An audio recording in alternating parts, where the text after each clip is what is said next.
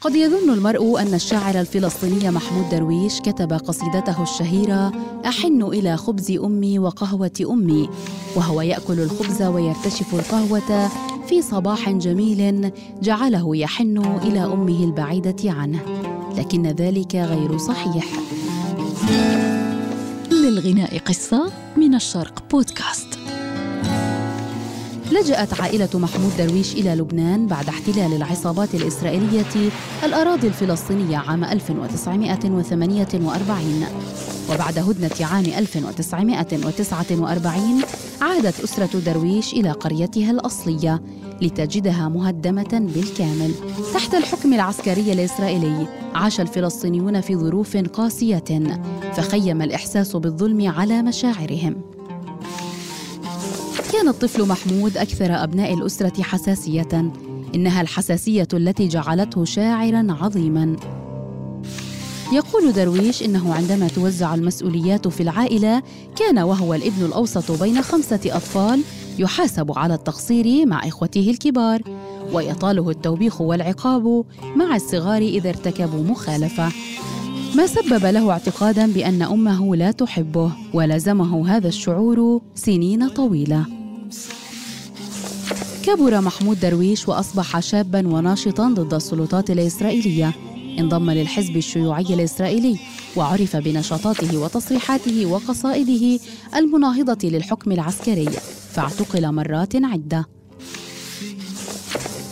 في إحدى المرات جاءت أمه لزيارته وحملت معها القهوة والخبز.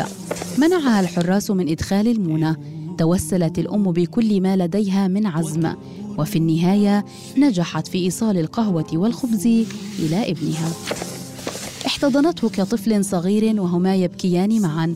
قبل درويش يديها كما لم يفعل من قبل. يقول درويش إنه شعر حينها بظلمه لأمه وعدم صحة الفكرة التي كونها عنها. فقرر أن يعتذر لها بطريقته الخاصة. فكتب وتكبر في طفولة يوما على صدري.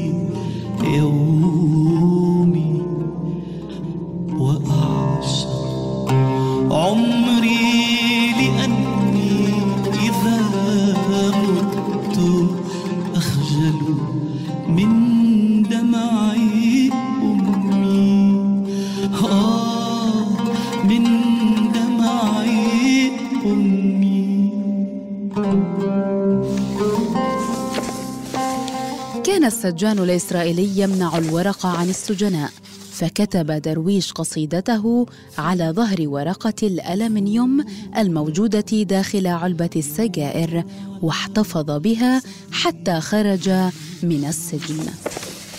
القصيدة اسمها اعتذار لكنها اشتهرت كأغنية بعنوان أحن إلى خبز أمي لحنها وأداها الموسيقار اللبناني مارسيل خليفة وما زال يبدع في إنشادها.